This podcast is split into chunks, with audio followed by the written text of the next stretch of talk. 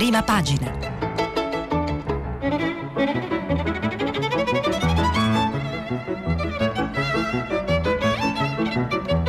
Questa settimana i giornali sono letti e commentati da Stefano Cappellini, responsabile della redazione politica del quotidiano La Repubblica.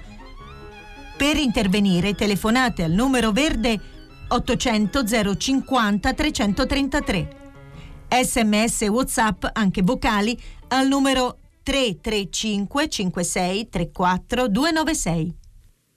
Buongiorno, eccoci in diretta con i giornali di sabato 29 febbraio, pronti per eh, raccontarvi i tanti spunti sulla stampa di questa mattina, ovviamente non solo coronavirus, eh, che rimane chiaramente il fronte principale, ma ci sono tante altre, tante altre storie dall'Italia e dall'estero, e anche se appunto i, i quotidiani scelgono quasi tutti poi vedremo quali sono le eccezioni, di partire con le novità rispetto all'emergenza coronavirus. I titoli sono molto diversi perché ciascun quotidiano sceglie di puntare eh, su una particolare risvolto e ovviamente sono diversi anche i toni, ormai avrete capito da, dalla lettura di questi giorni, ma anche dalla visione di telegiornali, speciali televisivi e altro che ormai il, il, dibattito è anche diventato molto tra uh, il dibattito tra gli allarmisti e invece quelli che dicono uh,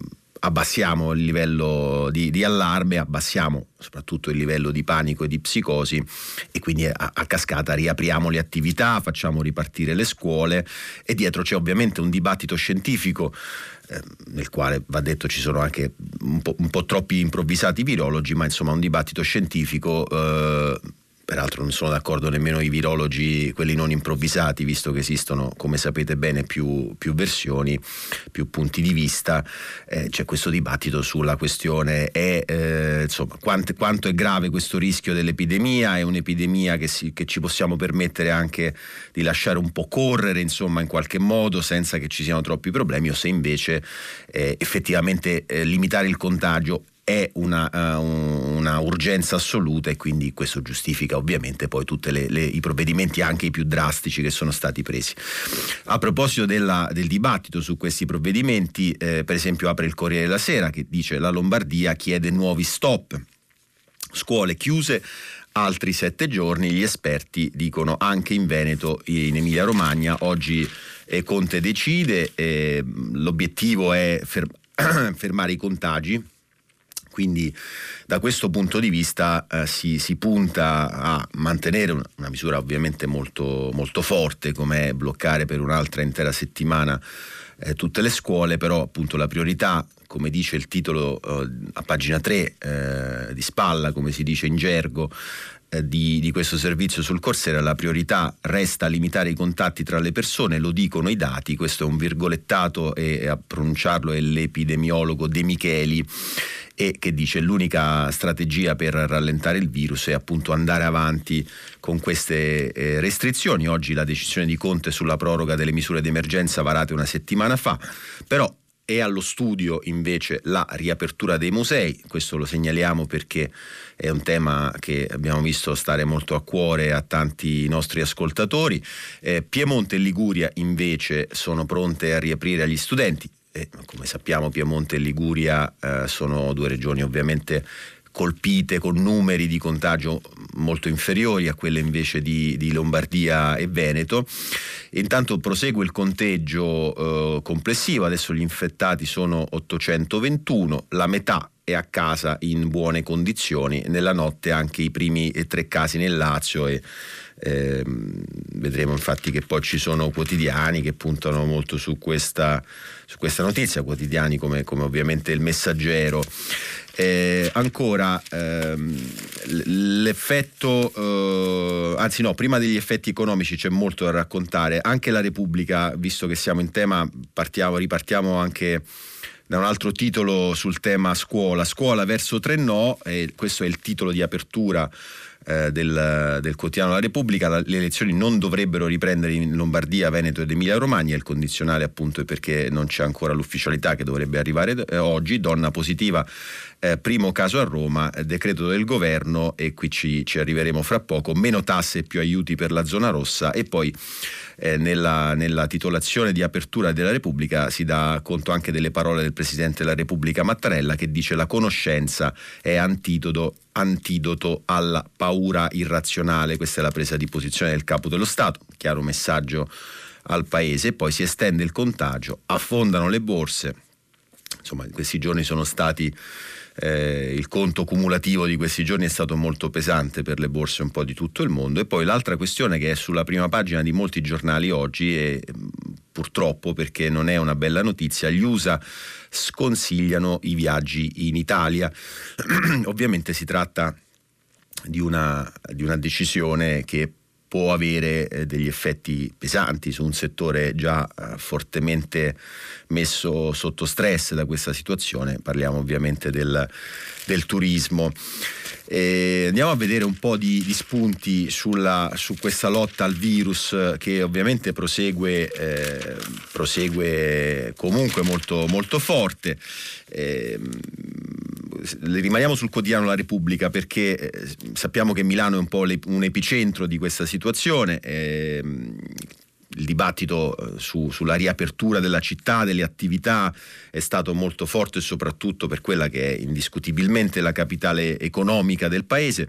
A pagina 8 di, di Repubblica Milano ci prova, il primo weekend ai tempi del coronavirus, ricominciamo a uscire, questo è il, il servizio di Brunella Giovara, c'è anche un'intervista eh, invece eh, a Massimo Moratti, eh, l'intervista alla firma Dario Crestodina, l'ansia della gente va capita, ripartiamo ma con garanzie, insomma Moratti eh, sceglie la, la, linea di mezzo, insomma non, l'allarme non è, stata, non è stato un errore, non è stata una, una forzatura da panico eh, e al tempo stesso serve anche eh, ripartire. E infatti il, il Dario Crestodina eh, attacca la sua intervista con, eh, con, questa frase: ci sono due partiti nella Milano del virus, quello della ripartenza ad alta velocità e quello che sì, bisogna scrollarsi di dosso l'ossessione, facciamo pure appena sarà possibile, ma adelante con giudizio a sorpresa. Massimo Moratti ha preso la tessera del secondo. Sono ottimista, dice, ma penso che dobbiamo affidarci alle indicazioni degli esperti, dei tecnici che sono in prima linea e che si assumono anche rischi importanti, gli scienziati e i medici.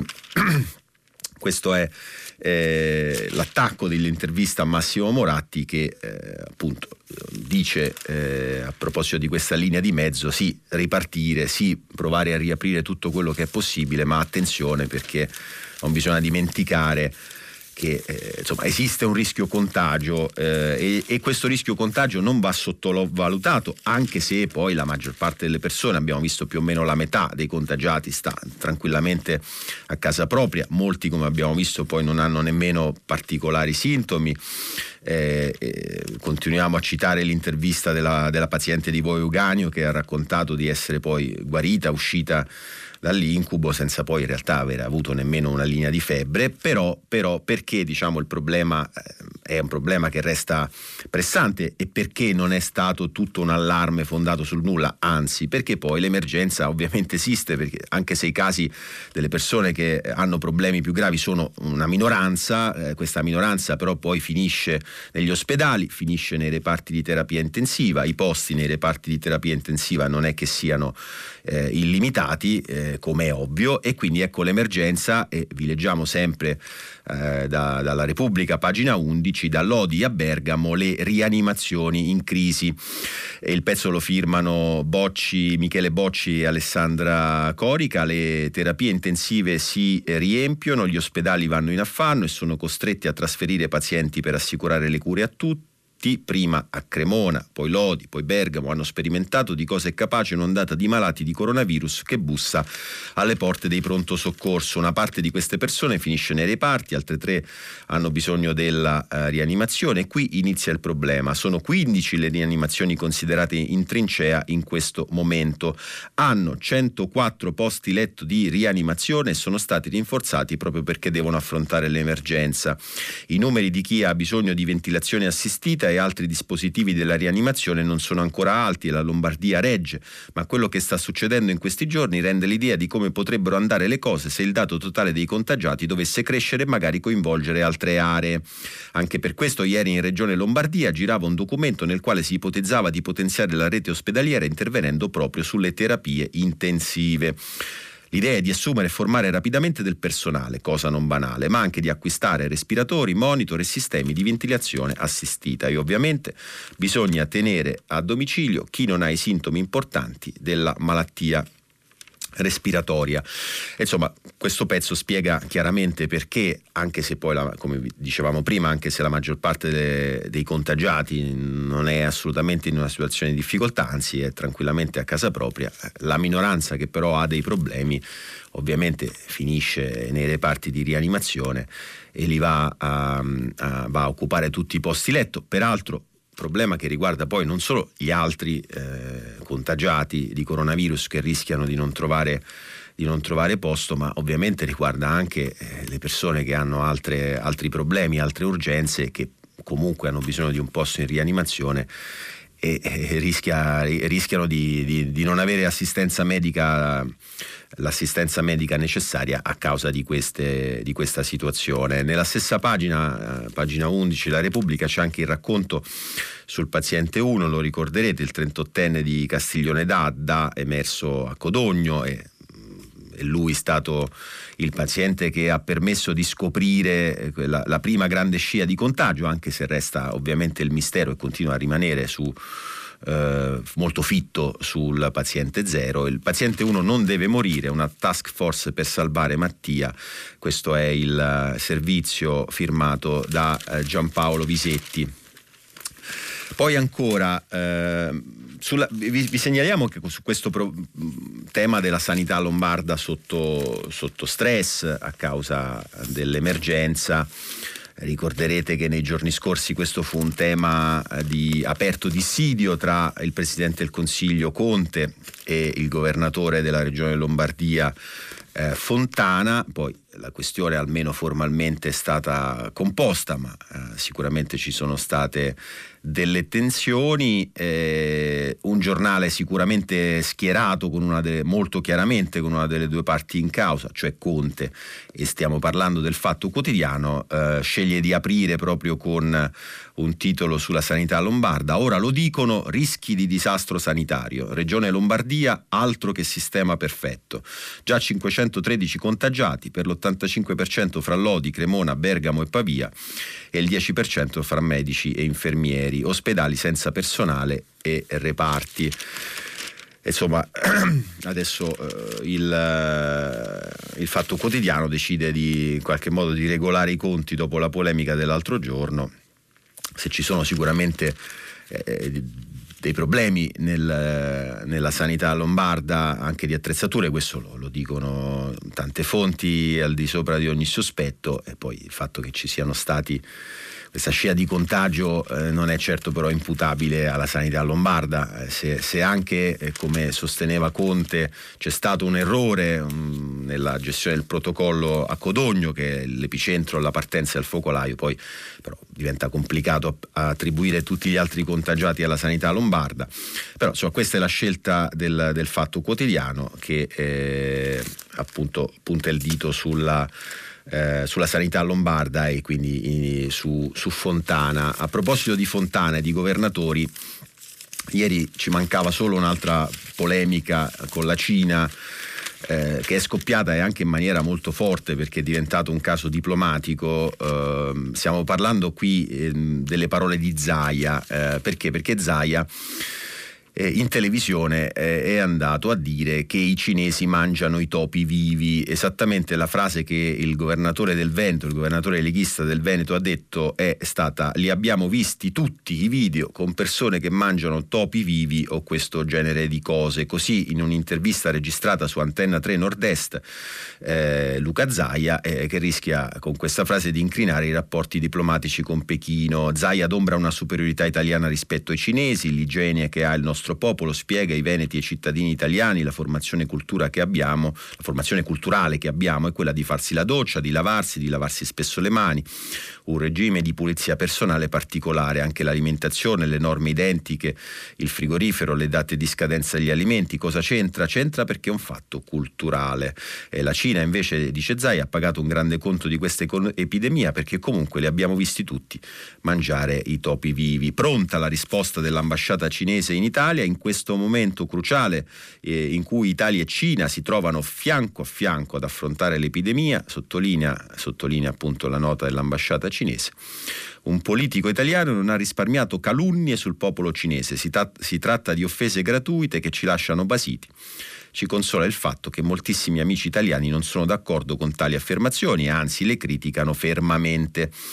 Siamo convinti che le parole di un singolo politico non rappresentino assolutamente il sentire comune del popolo italiano, un popolo civile e nostro amico. Irritazione trapela dalle parole dell'ambasciata che, a conclusione della sua replica, rilancia la palla nel comune campo da gioco, quella della lotta globale all'infezione. Il nuovo coronavirus è un nemico comune che richiede una risposta comune. In serata poi Zaia si pente, mi scuso, dice, se, ha, se ho urtato la sensibilità di qualcuno anche per i rapporti personali noti e testimoniati, testimoniati che ho con la comunità cinese. Tra l'altro eh, nella stessa pagina, pagina 9 del Corsera, c'è poi sotto questo, questo, pezzo di Ilaria Sacchettoni che ricostruisce il caso, proprio un'intervista allo stesso Zaia, la firma eh, Marco Imarisio che eh, raccoglie questo titolo eh, per l'intervista. Sono stato massacrato per una frase uscita male. Eh beh sì, uscita male, uscita male, non c'è dubbio. Se crolla il nostro PIL, torniamo al Medioevo. Eh, Presidente Zaia, chiede Marco eh, Imarisio, indietro tutta, eh, noi proponiamo di allentare la stretta, ma non decidiamo da soli e senza l'approvazione del mondo scientifico non lo facciamo. Cosa è cambiato rispetto a una settimana fa? Abbiamo un quadro scientifico più definito e gli altri paesi hanno già cominciato ad approfittare di questo momento di debolezza dell'Italia per occupare i nostri spazi. Bisogna uscirne velocemente. Altrimenti, senta, io qui ho il turismo e 600.000 partite IVA che da soli valgono 150 miliardi di PIL. Se vanno in fumo, altro che recessione, è medioevo. Se ci sono i presupposti, bisogna dare eh, un segnale di ripartenza. E la salute? Io, eh, risponde Zaia, ho sempre messo davanti la salute dei miei cittadini, se si ammalano l'economia va male lo stesso, per questo il mondo scientifico non si deve chiamare fuori, altrimenti sembra che abbiamo fatto tutto da soli, quando invece non è mai stato così. Abbiamo esagerato con le ordinanze che chiudono tutto, chiede il giornalista, anche se non c'è più il totocalcio, l'Italia rimane un paese pieno di gente che gioca la schedina con il 13 vincente di lunedì. In verità i protocolli dell'OMS ci consigliavano un approccio ancora più pesante. Quando è, e poi arriviamo alla domanda che chiede conto della polemica del giorno, quando è che ha visto un cinese mangiarsi i topi vivi come ha detto in tv? Eh, è tutto il giorno che vengo massacrato per quel video, nella migliore delle ipotesi sono stato frainteso, nella, meggio, nella peggiore eh, strumentalizzato. Non è lei quello che parla? chiede Di Marisio. Sì, sì, certo, quella frase mi è uscita male, d'accordo. Se qualcuno si sente offeso mi scuso, non era mia intenzione fare il qualunquista e tantomeno generalizzare, intendevo fare una riflessione più eh, compiuta. Volevo parlare delle fake news e dei video che hanno girato prima che l'epidemia arrivasse da noi. Hanno preparato la culla per il neonato. Qui non è arrivato il virus, ma il virus della Cina. Prova ne sia l'aumento esponenziale della diffidenza nei confronti dei cinesi creata dai social. Volevo solo dire che le certificazioni sul fronte della sicurezza alimentare e sanitaria variano da paese a paese e poi insomma continua a scusarsi, mi dispiace profondamente. E, e va bene, questo è, è il caso eh, che creato da Zaia eh, dopo la mascherina di Fontana, i, i topi vivi di Zaia. Ancora altri aspetti, eh, prima di andare a vedere eh, qualcosa sul, di, nel dettaglio sulle misure economiche, le misure antirecessive di sostegno al, alle piccole e medie imprese e comunque a tutti i settori che a vario titolo soffrono degli effetti della, eh, dell'emergenza. C'è una storia che ha colpito molto, la storia eh, di una squadra di calcio dove si è scoperto che ci sono tre calciatori positivi, eh, la squadra è la squadra della Pianese, eh, squadra toscana che gioca in, in Lega Pro, la vecchia Serie C, positivi tre calciatori, ora trema anche la Juventus. Questo è il titolo a pagina 10 del messaggero, perché trema anche la Juventus? Perché la Pianese ha giocato l'ultima partita con la squadra under 23 della Juventus, quindi la, la, la, squadra, la squadra B se così vogliamo chiamarla e ovviamente alcuni di questi giocatori della squadra under 23 della Juventus eh, saltuariamente, ma insomma accade quasi tutte le settimane, una parte si allena poi con la prima squadra, ci sono comunque del, insomma, dei contatti, degli incroci, quindi ovviamente adesso eh, c'è un po' di preoccupazione. In realtà eh, non c'è nessun segnale ovviamente che possa essere accaduto qualcosa alla, alla, prima squadra della Juventus, comunque la Rosa è in quarantena eh, e poi lo stesso pezzo che è firmato da Romolo Buffoni sul Messaggero eh, dà anche conto invece di due italiani risultati in, infetti nel ciclismo, stop al Giro di, degli Emirati. Questa è, era un'altra storia eh, particolare. Eh, ancora, prima di vedere appunto eh, le questioni legate alla, all'economia, c'è un'intervista a pagina 13 del mattino a Renzo Arbore. La vita culturale del paese non può essere fermata. Lo showman reduce da un affollato concerto in un teatro ad Assisi, basta psicosi. L'appello, cinema e conservatori restino aperti, è il miglior antidoto alla paura. Eh, questo è il titolo dell'intervista d'Arbore che dice ancora niente panico, basta osservare semplici precauzioni, il nostro settore sta perdendo milioni, ora serve buonsenso, niente panico, appunto io penso che invece bisogna dare sicurezza, eh, anche, anzi c'è qui con me eh, Gegè Telesforo che lo sa bene, questo è passaggio, adesso vi stiamo leggendo dal testo l'intervista firmata da Gino Giaculli, è un danno pesante, chiede il giornalista, eccessivo, però non ci arrendiamo, ribadisco, con le cautele, ma gli spettacoli si possono e si debbono fare, il contatto con il pubblico va bene, magari basta soltanto avere un po' di attenzione, usare le cautele solite come il lavarsi le mani, poi magari cercando di evitare i selfie oppure le strette di mano troppo calorose o i baci, forse si possono evitare per adesso gli assembramenti troppo numerosi, ma per il resto eh, bisogna andare avanti, non si può fermare la vita culturale del paese, serve anche a sconfiggere la vita culturale, appunto il virus che comunque bisogna affrontare con determinazione. Poi noi facciamo una cosa che allieta e informa le persone, senza contare tutti gli aspetti di serenità che si possono offrire alla gente. Questo è quello che dice Arbore su una questione eh, sulla quale eh, sono attese decisioni a breve anche su questo fronte, non solo sulle scuole e sicuramente almeno per quanto riguarda i musei eh, sembra, sembra, che si possa, si possa, pensare di andare verso una riapertura. Vedremo se ci saranno già decisioni certe nella giornata di oggi. Eh, vi dicevo della parte economica, eh, intanto c'è un quotidiano in particolare che sceglie di aprire su, su questo tema, che è la stampa, che apre con, un'inter- con un'intervista al segretario della CGL Landini che dice virus eh, rischio eh, recessione. E Landini poi nell'intervista a pagina 3 eh, dice riavviare tutte le attività, poi un piano di investimenti, eh, rafforzare il coordinamento tra Stato e Regioni è un punto di debolezza, stare fermi vuol dire assumersi la responsabilità di mandare il Paese dritto verso la recessione. E vi leggiamo un passaggio dell'intervista. Il rischio che l'emergenza eh, coronavirus possa gettare l'Italia in recessione c'è e proprio per evitarlo ci siamo mossi in questi giorni insieme a tutte le parti sociali per chiedere al governo un'azione di sistema per impedirlo. Questo appunto è Landini a parlare. La domanda del giornalista in che modo, segretario Landini? Risposta, bisogna riavviare tutte le attività, comprese quelle fuori dalle zone direttamente coinvolte. Serve dunque mettere le parti sociali e il governo attorno a un tavolo per un grande piano che rilanci il lavoro di qualità gli investimenti pubblici e privati, la formazione e la ricerca e aprire una discussione con l'Europa sullo scomputo dal deficit degli investimenti e delle spese necessarie per affrontare questa situazione eccezionale che colpisce ovunque, ma per ora l'Italia in modo pesante. Ci sono responsabilità e di chi sono per l'aggravarsi del panico e dell'impatto economico della crisi?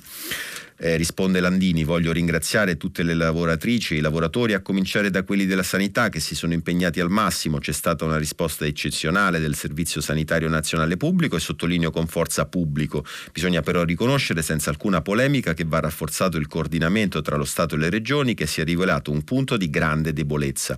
Alcune scelte hanno ingenerato una insicurezza tra le persone come la chiusura delle scuole anche in regioni dove non era successo nulla. Ora dobbiamo con grande calma e responsabilità applicare tutte le misure di sicurezza indicate dagli organismi sanitari internazionali, ma dall'altra bisogna gradualmente andare verso la riapertura di tutte le attività, dalle scuole ai cinema ai teatri. Quindi il segretario della CGL chiede di riaprire tutto. E poi insomma ci sono altri, altri passaggi che commentano le misure. Eh, ecco, le misure sono appunto il titolo di apertura del Sole 24 Ore, turismo, fisco, mutui, ecco i primi aiuti, approvato salvo intese. Eh, il primo decreto legge sull'emergenza coronavirus e l'impatto per l'economia, oltre a misure per la zona rossa, contiene interventi di carattere nazionale come la sospensione per il, caratter- per il settore alberghiero, dei pagamenti dei contributi previdenziali e delle ritenute fiscali, il nuovo calendario per il 730 e gli aiuti sulle rate dei mutui. Eh, ieri a Palazzo Chigi riunione sul nuovo decreto crescita per il eh, rilancio di investimenti e infrastrutture atteso la prossima settimana. Quindi insomma ci sono uh, sicuramente eh, tante, tanti aspetti, a pagina 3 poi del, del Sole eh, il pezzo lo firmano Carmine Fotina e Marco Mobili, c'è un dettaglio di tutte le misure, quindi eh, le misure nazionali o per le regioni più colpite comprendono appunto la, un calendario fiscale che cambia con la precompilata che slitta il termine ultimo da maggio a settembre, lo stop ai contributi e la, e la proroga per gli alert, poi le assenze equiparate ai giorni di servizio, la bozza del decreto infatti equipara a tutti gli effetti quindi senza tagli e senza utilizzo di ferie o permesso, equipara a tutti gli effetti al servizio i giorni di assenza dei dipendenti pubblici imposti dai provvedimenti di contenimento del coronavirus. E poi la carta famiglia estesa alla platea a chi ha solo un figlio. In base al decreto coronavirus nel 2020 la carta famiglia per ora solo per i residenti di Lombardia e Veneto questo vale. La carta famiglia che dà accesso a sconti su beni di prima necessità sarà rilasciata anche ai nuclei con un figlio solo mentre oggi il limite di accesso è di eh, tre figli. Poi ci sono gli interventi specifici per i comuni della zona rossa. C'è la sospensione fino al 30 aprile eh, delle pagamento delle utenze di acqua, luce, gas e Tari, eh, poi gli autonomi indennità di 500 euro al mese, eh, torna la cassa integrazione in deroga e per i lavoratori autonomi, artigiani, commercianti, professionisti e collaboratori che hanno sospeso l'attività arriva un'indennità mensile di 500 euro per un massimo di tre mesi. Pace fiscale, la, le rate in scadenza slittano al primo giugno, eh, qui stiamo parlando di, eh, de, de, di, chi ha scelto di rottamare le proprie pendenze con il fisco e infine incentivi Invitalia, sospesi i rimborsi dei finanziamenti eh, agevolati concessi da Invitalia agli imprenditori. Questo è eh, un, primo, una prima panoramica dei, dei contributi eh, che il governo cerca di erogare, contributi, agevolazioni e altre forme di aiuto che il governo ha varato con questo decreto, e in particolare eh, proprio per il settore del turismo, eh, che è quello più di, immediatamente colpito, eh, che si vuole dare una, una mano forte per il turismo eh, contributi sospesi, infatti è il titolo che poi regge tutto questo servizio a pagina 3 del Corsera. Anche Italia oggi eh, apre su questo, il virus proroga le dichiarazioni, la, l'accento è soprattutto sul cambiamento del calendario fiscale, poi c'è Libero che a proposito di ehm, uscire dall'emergenza eh, titola Virus, smettiamola col terrorismo, basta, non se ne può più, questo è il titolo di apertura di Libero, in scia con, con quello di ieri, ma molto meno in scia con i titoli che eh, lo stesso quotidiano aveva fatto nei primi giorni della, dell'emergenza, quando invece parlava di tentata strage attribuendola al governo. E poi ci sono due commenti eh, sulla prima pagina di Libero. Grazie al morbo, via i gretini, eh, ovviamente il solito gioco di parole sui sostenitori di Greta, è un gioco che parola che piace molto ai quotidiani più vicini alla destra, e anche le sardine, questo lo, lo, scrive Vittorio Feltri, il coronavirus non ha soltanto provocato disastri sociali ed economici, ma anche qualcosa di buono. Adesso si deve gratitudine perché ha pressoché cancellato le sardine dal panorama politico italiano, questo è ciò di cui si riallegra Feltri. Accanto c'è un altro commento, questa politica fa soltanto grandi guai e il commento lo firma eh, Pietro Senaldi. Cambiamo, cambiamo, argomento anche se mm, andiamo a parlare di qualcosa eh, di contiguo perché ovviamente ha un po' perso quota eh, quello scenario di governissimo no? che era stato evocato eh, da Salvini, in qualche modo anche inizialmente da Renzi, che poi invece eh, ha frenato molto su questo scenario, però non frena granché sul, sull'idea di cambiare comunque. A un certo punto il governo, in particolare di cambiare il Presidente del Consiglio, eh, perché eh, in un'intervista al Corriere della Sera, pagina 14, la firma Maria Teresa Meli, eh, Renzi dice no ad accordi con Salvini per votare tra otto mesi questo infatti era stato, è stata l'offerta di Salvini, mettiamoci d'accordo, facciamo un governo di unità nazionale, però con l'obiettivo di tornare al voto in tempi, in tempi rapidi.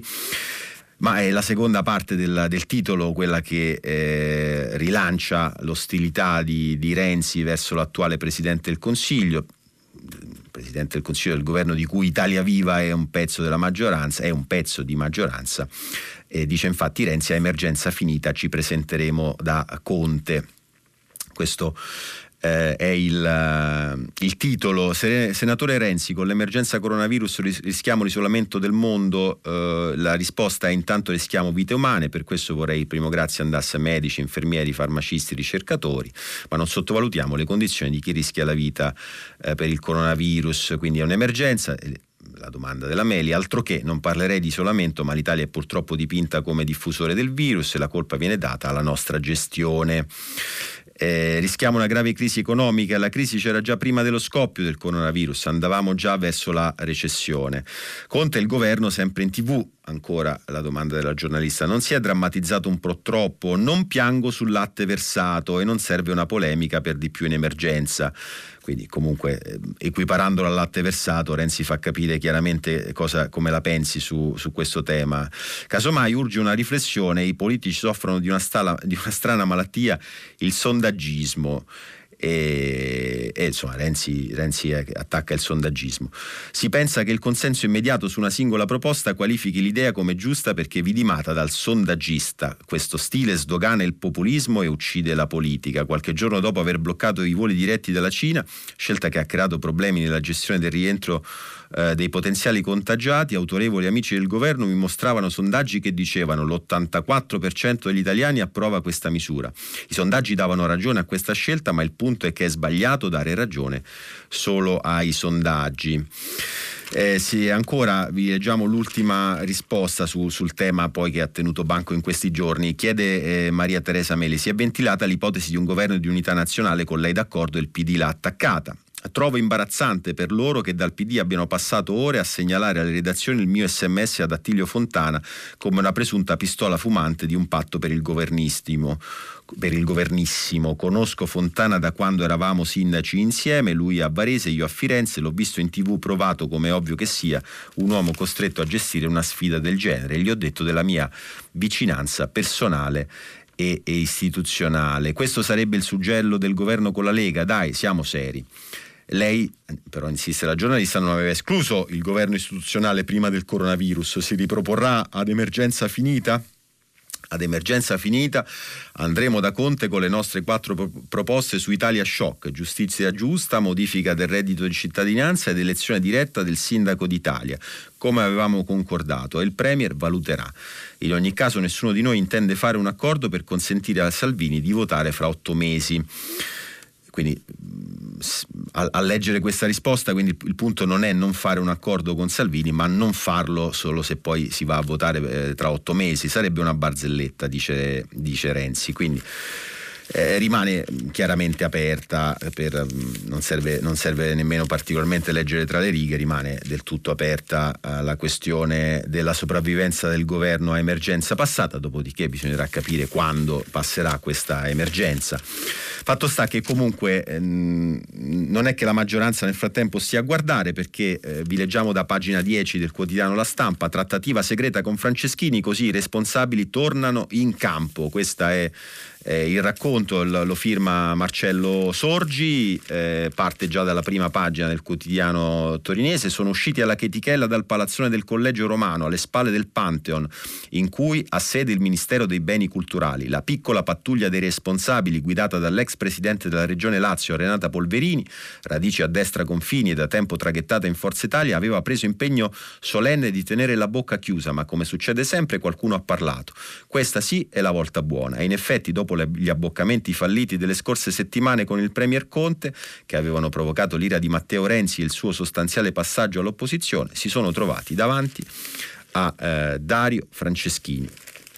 Quindi Franceschini, ministro della cultura, soprattutto il capodelegazione del PD al governo, ha incontrato questa pattuglia di responsabili, cosiddetti ormai responsabili, una parola che torna eh, dai tempi in cui fu usata la prima volta una decina di anni fa, quando eh, questi responsabili entrarono in campo per, all'epoca per salvare il governo Berlusconi proprio dalla eh, dalla fronda interna di, di Fini, dalle, dalla rottura eh, di Fini, da, da, allora si è sempre continuato a usare questo termine, eh, ovviamente sedicente, sedicente tale, eh, per ehm, raccontare quei parlamentari che scendono in campo per eh, puntellare eh, maggioranze e eh, sostituire magari eh, fuori, eventuali fuoriusciti.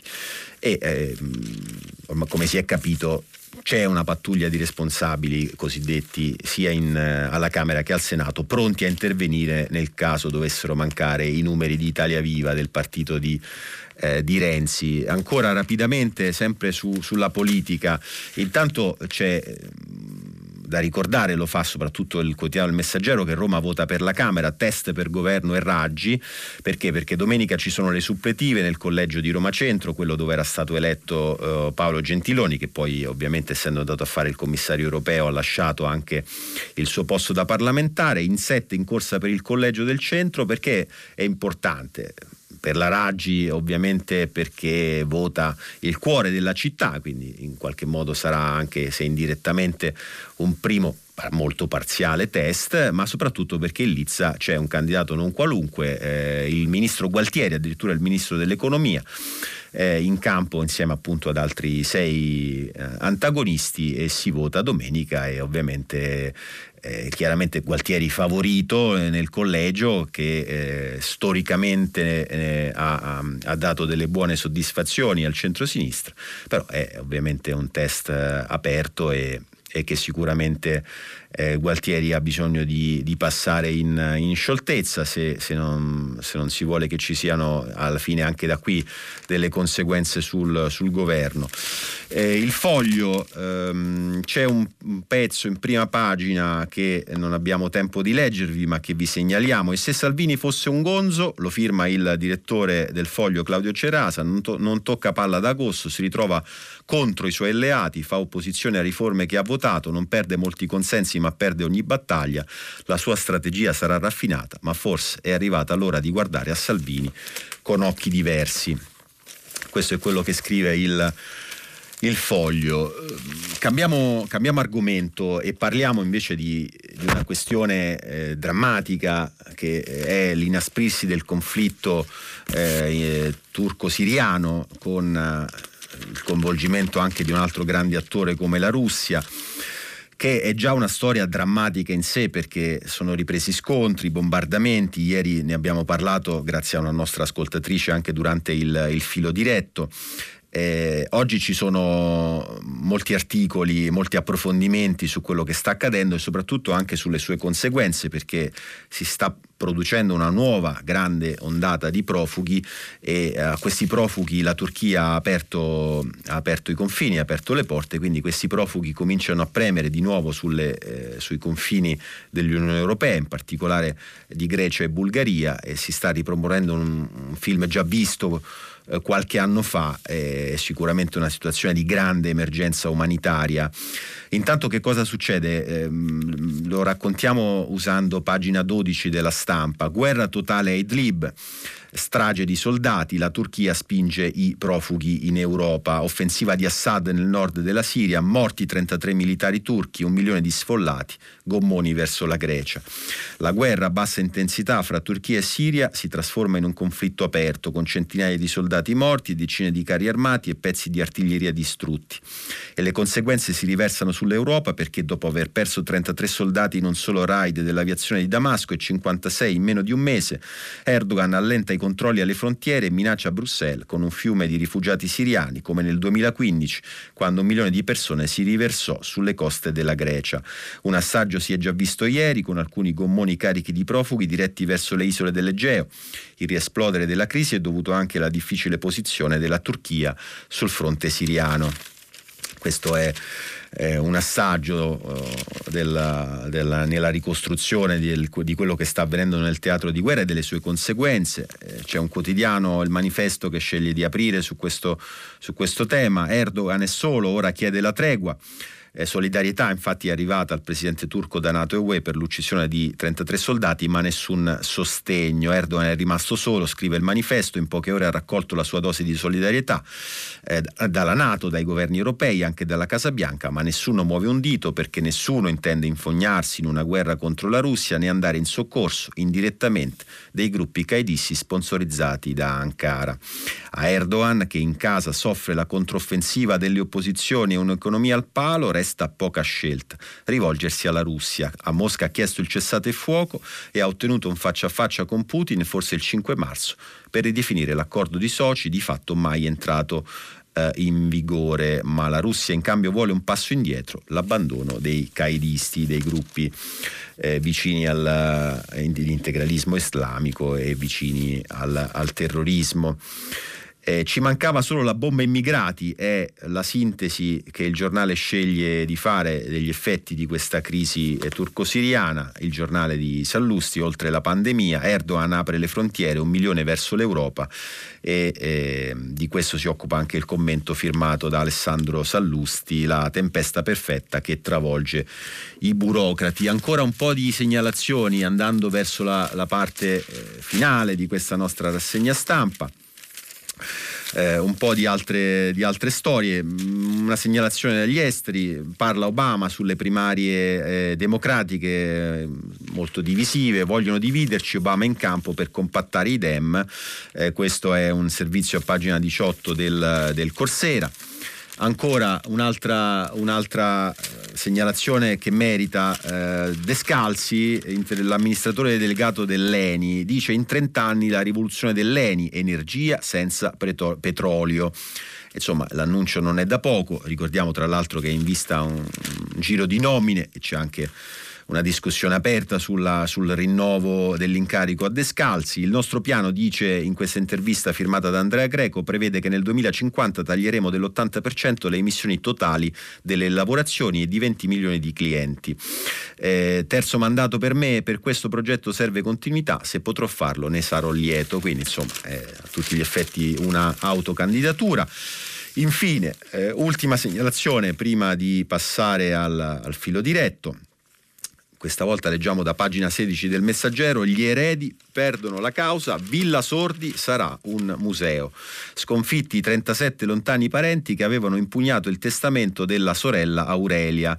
Eh, la nuova struttura si inaugura il 15 giugno, giorno del centesimo compleanno di Albertone. Stiamo parlando della villa di Alberto Sordi a Roma, nel, nel cuore di Roma, affacciata sulle terme di Caracalla che diventa un museo e questa è sicuramente una buona notizia mentre appunto si parla di riapertura dei musei nelle, eh, nelle, anche nelle zone colpite dall'emergenza coronavirus. Questa era l'ultima segnalazione, adesso una, una breve pausa e poi ci ritroviamo per il filo diretto con gli ascoltatori. Stefano Cappellini, responsabile della redazione politica del quotidiano La Repubblica, ha terminato la lettura dei giornali di oggi. Per intervenire chiamate il numero verde 800 050 333. Sms e WhatsApp, anche vocali, al numero 335 56 34 296. Si apre adesso il filo diretto di prima pagina. Per intervenire, porre domanda a Stefano Cappellini, responsabile della redazione politica del quotidiano La Repubblica, chiamate il numero verde 800 050 333. Sms e WhatsApp, anche vocali, al numero 335 56 34 296. La trasmissione si può ascoltare, riascoltare e scaricare in podcast sul sito di Radio 3 e sull'applicazione Rai Play Radio. Eccoci, siamo di nuovo in diretta, stanno arrivando, oltre che le vostre telefonate, anche i vostri messaggi e da qui vorrei ripartire. Eh, ovviamente molti sono ancora eh, sulla questione eh, coronavirus, eh, ovviamente il tema continua ad appassionare in tutte le sue, le sue forme. Eh, c'è chi ehm, dice non mi pare peregrina la proposta di, di Crozza di una distribuzione pubblica di disinfettanti per le mani. Eh, esistono laboratori farmaceutici, farmaceutici, militari, mi sembra anche come tutela dagli speculatori eh, sempre in agguato e, ehm, lo firma Uranio da Toscana, Uranio che se non ricordo male abbiamo avuto ieri anche in diretta con una telefonata eh, il nome è difficile da dimenticare. Spero che gli interventi economici del governo nelle aree, nelle aree colpite dal coronavirus siano controllati e raggiungano veramente gli interessati. Eh, conoscendo gli italiani di profittatori ce ne saranno sicuramente, è, questa è la preoccupazione di Luisa che scrive da Lodi, quindi sicuramente da una delle aree epicentro del, uh, del contagio. Um, poi ci sono però messaggi anche sulla vicenda Zaia. Uh, la maggior parte non sono uh, simpatizzanti, diciamolo così. Eh, Zaia, che avvilente squallore, scrive eh, Rosanna da Torino. Eh, I politici devono pensare eh, prima di parlare. Zaia ha fatto delle affermazioni sui cinesi da incosciente per non dire altro, questo scrive Luisa. Eh, però eh, c'è anche chi come Elena invece dice è una polemica sterile, quella su Zaia si è già scusato, come la polemica sulla mascherina di Fontana, stanno cercando di fare eh, del loro meglio, eh, quindi insomma, c'è anche qualche tentativo di, eh, di difesa.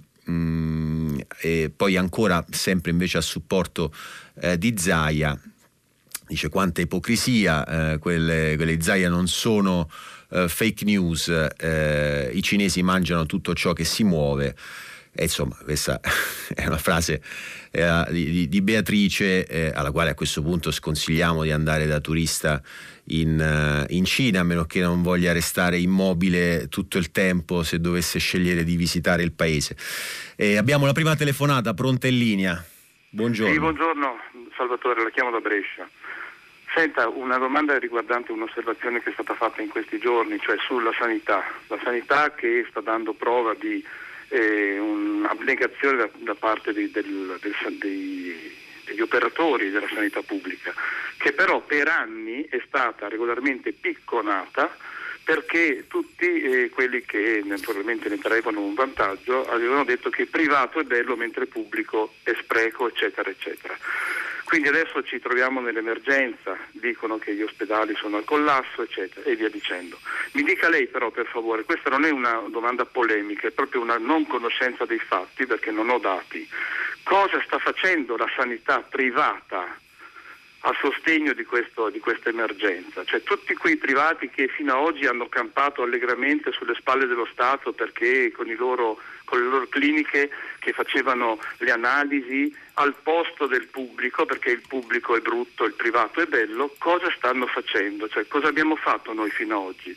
Abbiamo ridotto all'ossicino una, un, un settore di eccellenza che si dimostra tale perché i sanitari italiani ci sanno fare, ma se non hanno strumenti, se hanno armi spuntate, naturalmente fanno quello che possono. Mi dica lei. Ma guardi, io non ho problemi a dirle che secondo me il nostro servizio sanitario nazionale è una delle cose di cui più possiamo andare orgogliosi nel mondo e eh, le aggiungo che è una anche delle cose che più eh, nel mondo ci invidiano perché nonostante ovviamente la nostra sanità pubblica abbia tanti problemi, eh, li abbia sempre avuti, ma come inevitabile che sia, eh, la nostra organizzazione, il criterio cui è ispirato il nostro sistema sanitario pubblico è un criterio eh, straordinario, è un criterio di cui menare vanto e, e di cui veramente essere orgogliosi e difende, un criterio eh, la, cui, la, cui, ispirazione umanistica va, con forza, va difesa con forza e va rilanciata eh, perché come dice lei poi negli anni è stato questo settore vittima eh, intanto di tanti tagli lineari, eh, tagli che hanno sicuramente eh, inciso molto oh, in alcune zone sulla qualità del servizio, in altre semplicemente sulla quantità del servizio. Eh, in questi giorni circolano le statistiche su come sono diminua- diminuiti nel, nel, corso dei decenni i posti in rianimazione, i posti di terapia intensiva, ovviamente è stato frutto soprattutto dei tagli. Eh, il discorso della sanità privata, insomma ci sono delle regioni che hanno scelto delle forme di sussidiarietà, non necessariamente questo va visto come un, come un male quando il servizio funziona senza peraltro eh, caricare di costi i contribuenti, questa può essere sicuramente una strada, purché poi eh, diciamo, la, la, diffusione del, del, meccanismo del sistema privato non diventi un modo per intaccare le prerogative, la missione del Servizio Sanitario Nazionale, questo in realtà si è cercato di fare più volte negli anni scorsi, io credo che però davvero la maggior parte degli italiani eh, siano profondamente convinti della, della bontà, della, della giustezza della, del nostro sistema sanitario nazionale e di come davvero rappresenta un baluardo, un punto di riferimento certo eh, nella, della nostra convivenza civile. In questa emergenza ce ne stiamo rendendo conto ancora di più. Abbiamo un'altra telefonata pronta in linea. Prego. Pronto? Prego, buongiorno.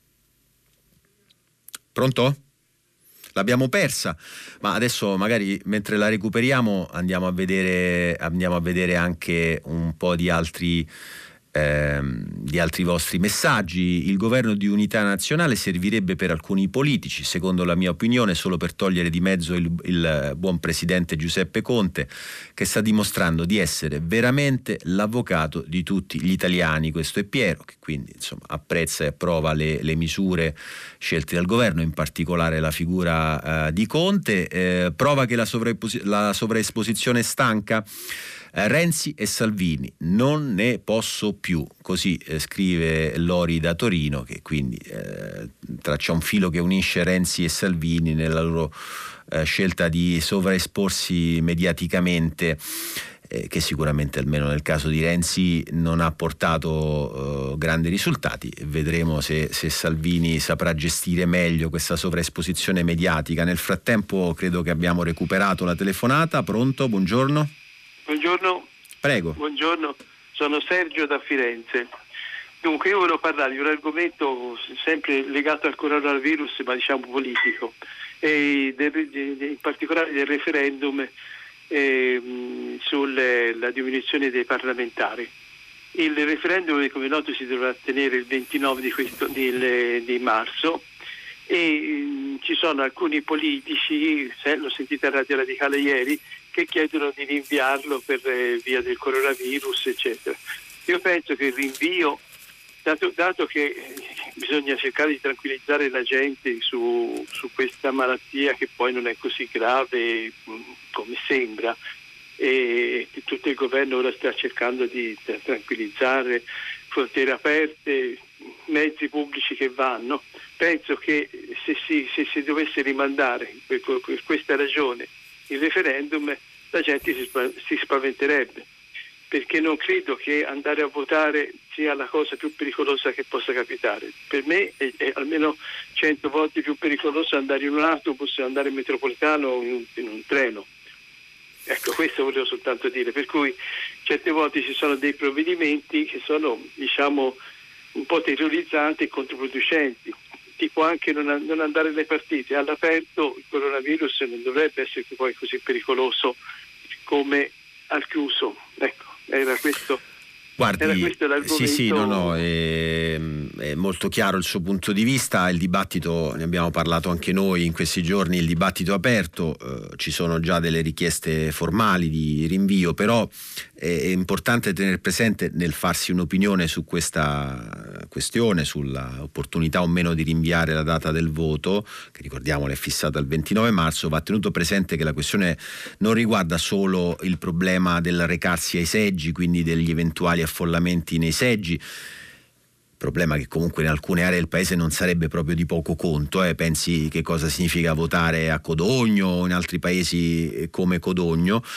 ma insomma la questione eh, posta è anche che il rischio molto serio è che si arrivi al giorno del voto senza che ci sia stata un'adeguata informazione perché eh, è molto concreta la possibilità che anche queste settimane che ci separano dalla data fissata siano, trascorrano nel, nel racconto dell'emergenza coronavirus con una inevitabile egemonia su, su tutti i principali media eh, di questa emergenza e mm, l'aspetto informativo di arrivare al voto avendo avuto la possibilità di approfondire eh, essendoci stati gli spazi congrui di approfondimento, non è proprio una, una questione secondaria, eh, quindi insomma sono i due aspetti insieme che fanno eh, propendere alcuni per il, il rinvio, vedremo sicuramente eh, considerato che siamo ormai eh, a meno di un mese dal, dal, voto bisognerà prendere una decisione in fretta perché mh, mm, a questo punto eh, sarebbe, la cosa peggiore sarebbe poi rinviare quando si è ormai arrivati davvero a ridosso del voto. Abbiamo un'altra telefonata in linea, pronto? Sì, buongiorno Stefano, mi chiamo Andrea, chiamo da Quiterme. Prego. Eh, senta, con tutto rispetto per quello che avete detto fino adesso, che sono quisquigli in confronto a quello che sta verificandosi nell'Egeo, soprattutto nell'isola di Lesbos, eh, sono rimasto sconvolto, creda, veramente sconvolto, eh, seguendo un servizio televisivo già un tempo addietro, ma soprattutto in questi ultimi giorni, dove ho visto centinaia, centinaia di bambini, tra l'altro bei bambini, bambine con le mamme, sofferenti, con la febbre, malate, che vengono sbattute praticamente al gelo, al freddo, senza mangiare, in condizioni disumane. Cioè, mh, provo un senso di schifo proprio di appartenere a questo mondo, a questo, a questo sistema che proprio eh, dalla futilità, dalla sciocchezza che ben vengano e ben esistano perché al limite calmierano, vanno calmierare gli istinti aggressivi, però che non si possa fare niente, che nessuno intervenga, soprattutto per i bambini è una cosa straziante. Ieri ne parlavo con mia moglie, dicevo, io ho già due figli grandi, diciamo, dicevo, ma si potesse adottarne, prenderne uno con una mamma, ecco, la cosa che mi è venuta istintiva, proprio da fare qualcosa, vedere morire della gente a distanza dove poi si va, dice Mykonos, poco distante, le isole splendide della Grecia, questo menefreghismo, noi discutiamo, prima parlavate del voto italiano, proprio mi scusi, seghe mentali proprio, delle, delle puttanate atroci proprio in un paese che, che, è ridicolo. E vedo morire dei bambini, ma non proviamo un senso di schifo, tutti penso a un Bezos, penso a un Gate, che potrebbero con una briciola del loro, del loro denaro, della loro ricchezza salvare migliaia di vite potremmo mandare giù eserciti, mandare, cioè, ma ci rendiamo conto che cosa stiamo vedendo, cosa stiamo, cosa stiamo provando e cosa stiamo facendo? non voglio fare no, il, no, il, è... quello che salva il mondo, quello che ma. No, invece... cioè, mi ha toccato talmente tanto vedere dei bambini ma certo, piangere, ma certo. proprio autolesionismo, si mordevano. Cioè, ma, mh, mm, si fossero 200 cagnolini, 1000 gatti ci sarebbero già politici nostri che vanno tutti a salvarli. Eh, ecco, e eh, purtroppo, purtroppo, questo potrebbe essere drammaticamente vero. Eh, quest'ultima notazione, eh, io mm, penso che sia, sia giusto indignarsi, eh, sia giusto non avere paura di, di, di essere accusati appunto di eh, di retorica o di sembrare appunto ehm, oggi si usa molto questa parola, no? il, il, buonismo, parola senza senso, no? che, per cui quasi bisogna giustificarsi del fatto di provare eh, indignazione, empatia, poi in una parola empatia con situazioni come quella che lei ha appena descritto eh, e invece io credo che sia un, un grande segno eh, quello di riuscire a, a, rimanere toccati, rimanere colpiti da queste situazioni. Poi le dico anche, secondo me non, non, è, non è necessario doverle paragonare con le questioni di cui ci si occupa, anche giustamente, comprese quelle che possono apparire più, più futili, ma che eh, lei ha citato appunto la questione del dibattito sulla data del voto, non, mm, secondo me non, non è necessario eh, che ci sia questo tipo di parallelo, questo tipo di confronto per sostenere l'importanza, le ragioni di, di continuare a indignarsi di fronte a queste eh, immagini. Tra l'altro non ho avuto tempo prima, ma lo faccio, vi segnalo, è uno dei quotidiani che meglio approfondisce, racconta eh, questo dramma dei, dei, profughi e avvenire, carovana di profughi alle porte della Grecia e il servizio in apertura del quotidiano dei vescovi firmato da Marta Ottaviani, c'è anche il commento, l'editoriale di prima pagina che invece è dedicato alla parte geopolitica, pedini, affari e cannoni, i calcoli di Erdogan e i giochi con Putin. Insomma, comunque è giusto, giusto assolutamente continuare a indignarsi, giusto continuare a parlarne, è giusto soprattutto cercare di fare modo anche che eh, la politica, le istituzioni nazionali e sovranazionali facciano fino in fondo il proprio ruolo perché non è nemmeno poi eh, giusto pensare che a risolvere queste situazioni debba essere l'intervento filantropico umanitario di, di, del fantastiliardario di turno, eh, dovrebbe essere la politica, eh, quella eletta dai cittadini, a sentire allo stesso modo la drammaticità di queste, di queste immagini e a provvedere. Abbiamo un'altra telefonata pronta. Prego. Pronto? Buongiorno. Bu- buongiorno, sono Fulvio da Venezia. Uh, volevo soltanto, ho, ho, ho, chiamato per chiedere un suo parere sul, sul, sul, problema, sul, problema, principalmente della comunicazione che viene fatta dall'Italia, che è stata fatta dall'Italia, sia da parte della, della, de, de, de, della stampa, di tutto, di tutto, il settore della comunicazione eh, privata, ma anche pubblica, quindi anche questi personaggi che si fanno vedere con la mascherina. Io ho un'azienda del turismo che è veramente, diciamo in questo, in questo momento, eh, eh, eh, eh messa, messa, male.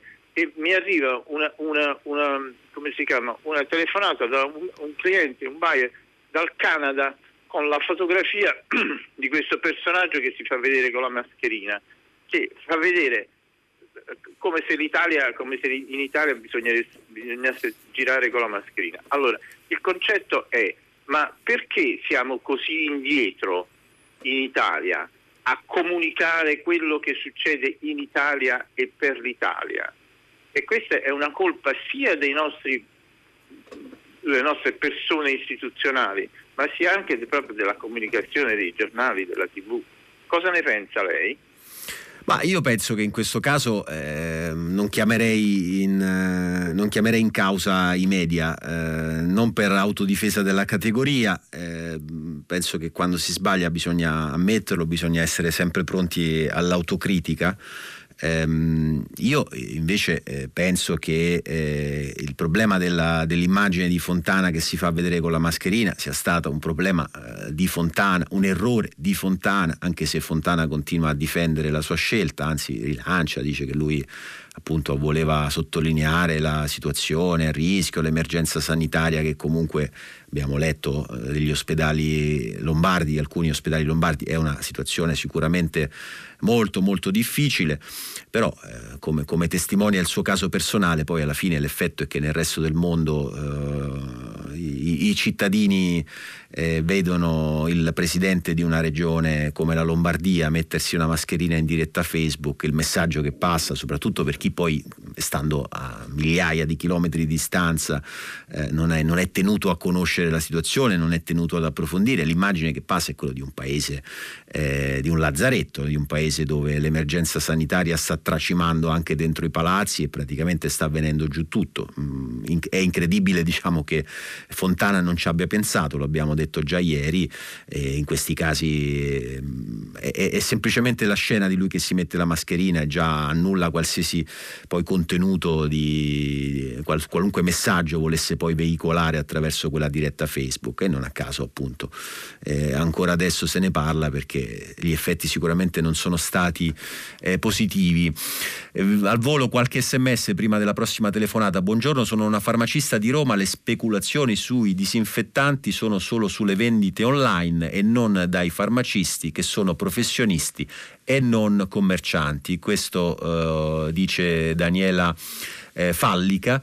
Eh, che insomma, ci tiene a, a, spiegare che evidentemente, come giusto che sia, che nessuna, che nessuna farmacia eh, ha, ehm, ha, speculato. Poi ci sono sostegni, eh, messaggi di sostegno alla sanità pubblica, finalmente qualcuno che lo dice, sostengo l'ascoltatore che dice che eh, le cose come stanno nella sanità, basta con i giornalisti che sapete solo parlare di mala sanità pubblica. Eh, non capisco perché in questo caso debba essere l'attacco ai giornalisti, ma insomma eh, eh, ce lo prendiamo in pacchetto, in tandem con la difesa della sanità pubblica. Lo dicevo prima, il fatto che esistano casi di... di peraltro essendo un giornalista, eh, quindi insomma eh, tirato in mezzo nel mucchio da questo messaggio, ma lo dicevo prima, il fatto che esistano ovviamente dei casi di malasanità non toglie nulla all'eccellenza, all'orgoglio del nostro sistema eh, sanitario eh, nazionale. Poi mh, qualcuno dice non ha risposto alla domanda dell'ascoltatore che chiedeva che cosa sta facendo la sanità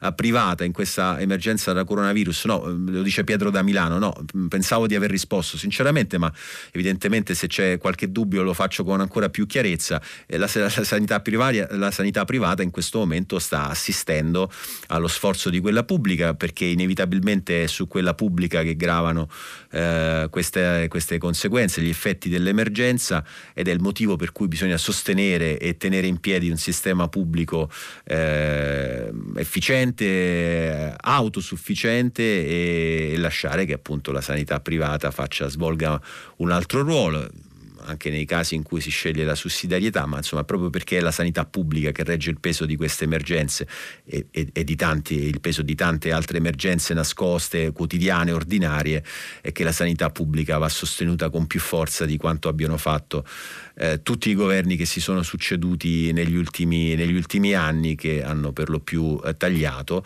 Ci sono stati, va detto, anche dei segnali di inversione di tendenza eh, negli, ultimi, negli, ultimi, tempi, ma eh, insomma, senza dubbio la sanità pubblica ha pagato un, pre- un, prezzo caro alla crisi, alla crisi, economica. Abbiamo un'altra telefonata in linea, pronto? Eh, buongiorno, sono Tommaso da Napoli, salve. Prego. Eh, Senta, riallacciandomi all'immagine di Fontana con la mascherina, eh, non crede che il virus italiano in realtà sia l'individualismo degli italiani? Cioè, a me sembra che in questi giorni ognuno è apparso depositario di verità assolute, ha discettato su qualsiasi argomento e soprattutto ognuno ha pensato alla propria parte politica, alla propria convenienza politica, se non magari in qualche caso alla propria regione o al proprio comune. E eh, io credo che questo poi sia stato molto amplificato dal federalismo e dal sistema maggioritario che ha dato questi grandi poteri, grandi o presunti poteri ai sindaci e ai presidenti della regione. E forse i padri fondatori della nostra Repubblica eh, che si ricordavano di altri individualismi avevano ben scelto il sistema proporzionale nella nostra Costituzione per tutte le istituzioni. Mi chiedo cosa succederebbe con l'autonomia differenziata dopo aver visto queste scene in questi giorni. E quindi la mia domanda è, eh, non crede che diciamo, questo virus abbia dato un bel colpo al federalismo applicato in Italia in questo momento con il sistema maggioritario e appunto al modo con cui noi stiamo applicando il federalismo e il sistema maggioritario? La ringrazio. Guardi, io il suo intervento lo sottoscrivo dalla prima all'ultima parola, eh, sono totalmente d'accordo e penso che abbia messo l'accento sulle questioni giuste, compreso un tema del quale eh, si è parlato poco, eh, giustamente, perché eh, ci sono anche delle priorità e non è che si potesse eh, aprire ora il dibattito eh, sull'autonomia differenziata, ma non c'è dubbio che alla luce di quello che è accaduto in questi giorni è, è più che lecito chiedersi ma che succede poi in un'Italia dove eh, due, tre, quattro, dieci regioni eh, chiedono e ottengono eh, la, l'autonomia differenziata e chiudono un accordo con, eh, con il governo nazionale. E, insomma, la domanda, oltre che lecita, è anche inquietante, perché ovviamente quello che abbiamo visto in questi giorni, ripeto, non si tratta di schierarsi a priori con l'una o con l'altra parte, con, le, con lo Stato o con le regioni, ma quello che abbiamo visto in questi giorni è sicuramente un, un film dell'orrore, perché è un paese nel quale non esiste la possibilità eh, non c'è la capacità di prendere delle decisioni univoche, delle decisioni chiare, che sono quelle e che sono quelle senza che eh, Roma, lo Stato eh, dica a Roma una cosa e dica un'altra cosa a Lodi, a Padova o, o dove volete voi. Insomma, un paese dove accade questo è un paese che ha un problema molto serio sono d'accordo con l'ascoltatore anche sulla questione eh, proporzionale maggioritario, adesso non tedieremo eh, gli ascoltatori su, con le, le questioni, le, i, i, tecnicismi legati a, ai sistemi elettorali, ma dietro questi tecnicismi c'è un, c'è un principio giusto, il proporzionale nasceva anche con l'idea insomma, di togliere l'accento sulla, sulle figure dei leader, darlo più alle comunità di, eh, di, cittadini riuniti dietro i partiti. Ovviamente i partiti in Italia sono diventati quello che sono, sono mm, per lo più quasi tutti eh, dei, dei grandi comitati elettorali al servizio del leader del momento. E questo è, ovviamente è un problema e, comunque si sta ragionando adesso anche di come cambiare la legge elettorale, ma non c'è dubbio che eh, anche l'effetto maggioritario nell'elezione dei, eh, degli amministratori locali che è stato positivo per molti versi, ha dato stabilità, ha sicuramente rappresentato una novità, ha anche accentuato però gli, gli aspetti eh, del localismo, dell'individualismo particolare. Eh, abbiamo raccontato anche ieri di come per esempio la questione dell'Ilva continui a essere affrontata su due tavoli paralleli, da una parte c'è il governo nazionale che fa accordi con, con gli indiani di Mittala, dall'altra ci sono i poteri locali, il, il governatore emiliano ricandidato quindi in campagna elettorale, il sindaco di Taranto che nel frattempo perseguono una strategia alternativa e questa sicuramente va detto senza girarci intorno, non è una situazione seria per un paese. Abbiamo un'altra telefonata pronta in linea. Buongiorno, sono Chiara, cittadina lombarda. Eh, niente, io volevo dire che magari sarebbe anche l'occasione per rivedere un po' la spesa in Lombardia della sanità, in quanto mi sembra che eh, da, da, un po' di, di legislature eh, comunque si eh, in qualche maniera la sanità privata a discapito di quella pubblica. Eh, faccio esempi, ad esempio alcuni ospedali della mia zona sono stati depotenziati a favore magari di un ospedale che è privato e dove ad esempio se dovessi farmi male mi portano in automatico in quell'ospedale. E poi volevo segnalare un'altra cosa, siccome vabbè, mi sembra che è anche abbastanza veloce la cosa, ehm, come Trenor segnali che sono diminuiti i viaggiatori. Peccato che Trenord, eh, nella linea dove, dove, abito io, abbia mh, mm, ridotto le corse e comunque cancellato, eh, non eh, programmando delle corse, eh, delle serie. Se io volevo tornare con un treno il giorno prima c'era, il giorno dopo è cancellato, cioè, per cui diciamo passino anche queste cose che Trenord il servizio dovrebbe farlo, punto basta, non cancellare dei, dei treni così perché pensano che c'è meno gente. Ecco, eh, ecco solo queste sì. cose. Va bene, va bene, noi la ringraziamo di questa, di questa sua testimonianza, eh, stanno arrivando anche messaggi sulla questione dei, dei profughi, eh, scrive Clara da Bologna, ci voleva l'intervento di Andrea per parlare dei profughi che scappano dalla guerra e che cercano ospitalità in Grecia e Bulgaria.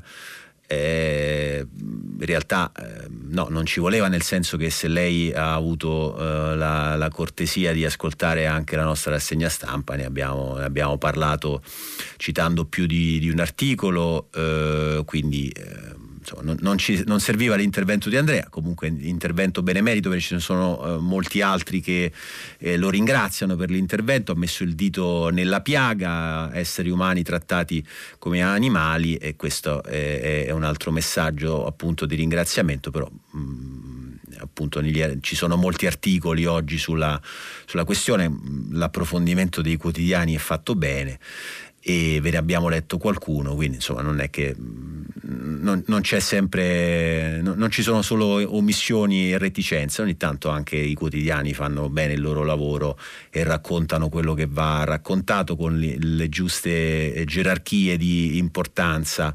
Eh, Zaia dice che i cinesi mangiano i topi vivi ma bevono anche bo- milioni di bottiglie di vino veneto, scrive Nino da Taranto e non mi pare un'osservazione eh, peregrina questa, questa, di Nino, forse, forse Zaia avrebbe dovuto pensare anche a questo aspetto prima di fare la sua infelice battuta. Un'altra telefonata pronta in linea.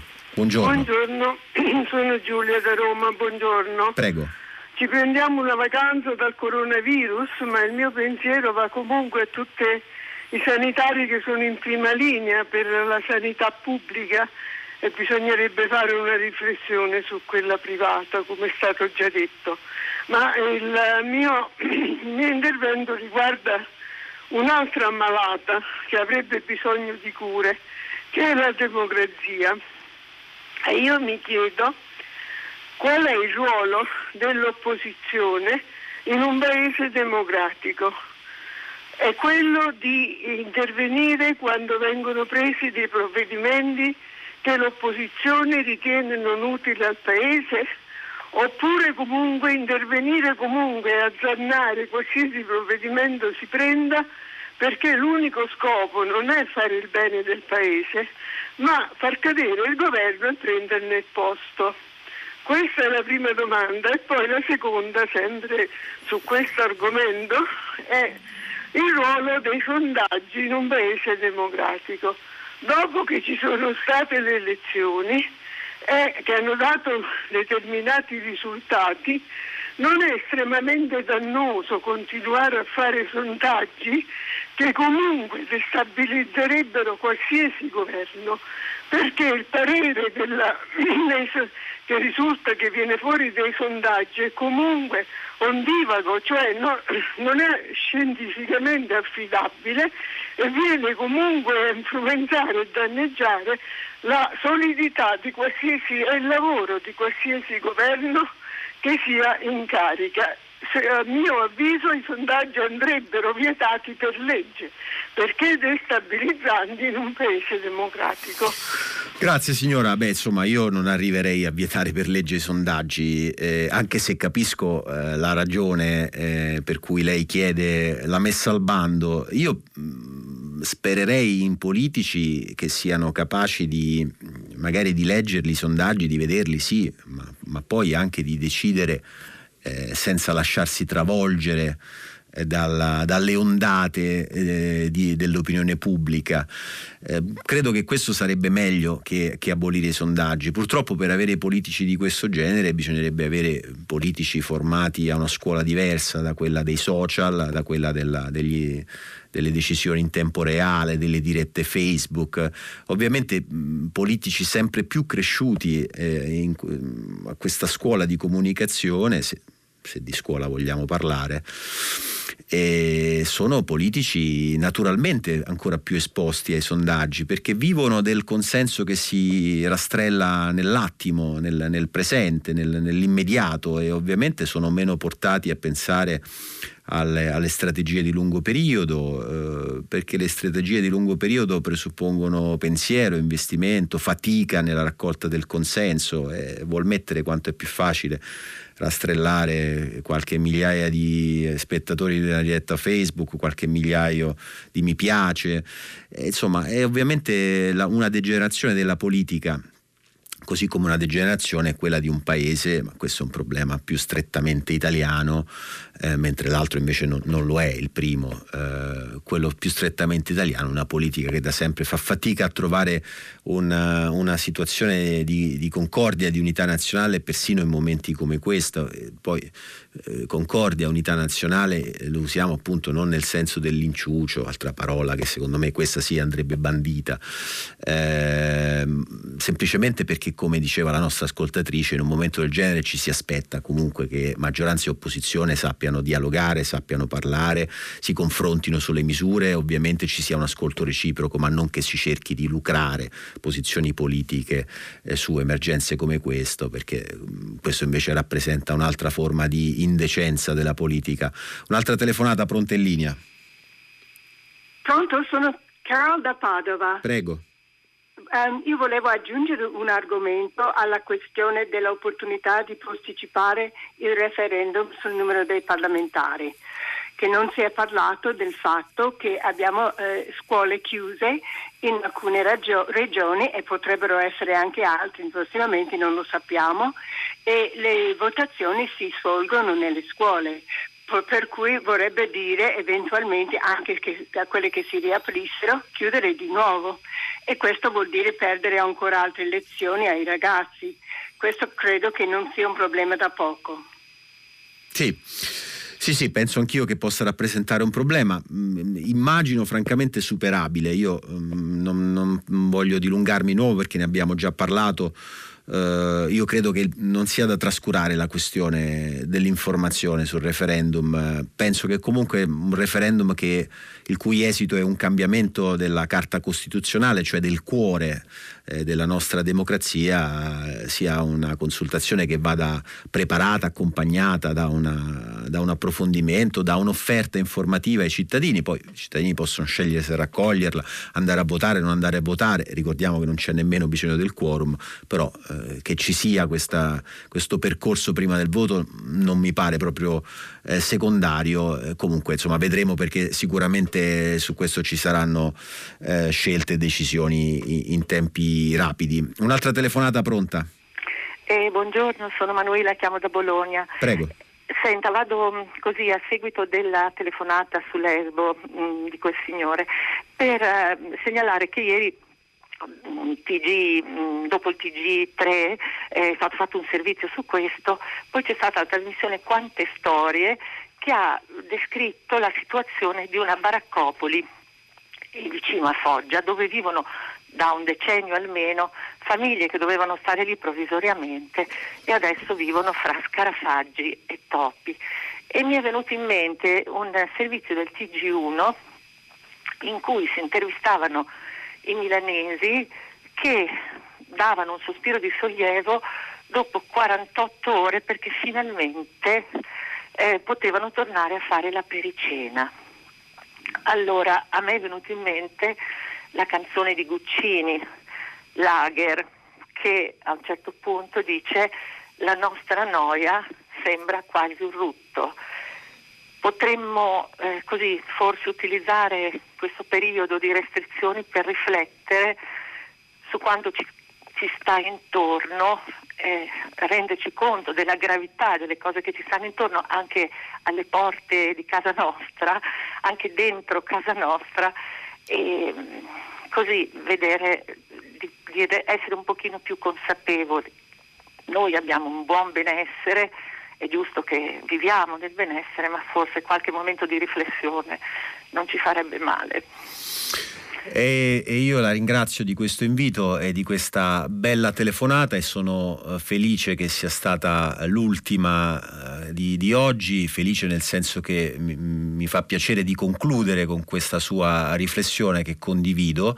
Eh, abbiamo esaurito il tempo anche del nostro filo diretto, quindi ci fermiamo qui, la linea passa al GR3, potete riascoltarci se lo volete sul sito di Radio 3 o sulla app Rai Play Radio e soprattutto se volete potete essere con noi ancora domani mattina per una nuova puntata di prima pagina. A domani, buona giornata.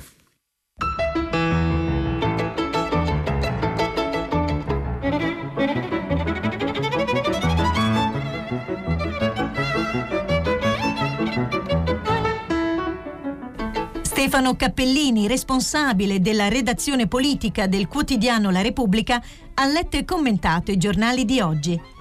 Prima pagina è un programma a cura di Cristiana Castellotti. In redazione Maria Chiara Beranec, Natascia Cerqueti, Manuel De Lucia, Cettina Flaccamento. Posta elettronica, prima pagina, chiocciolarai.it. La trasmissione si può ascoltare, riascoltare e scaricare in podcast sul sito di Radio 3 e sull'applicazione Rai Play Radio.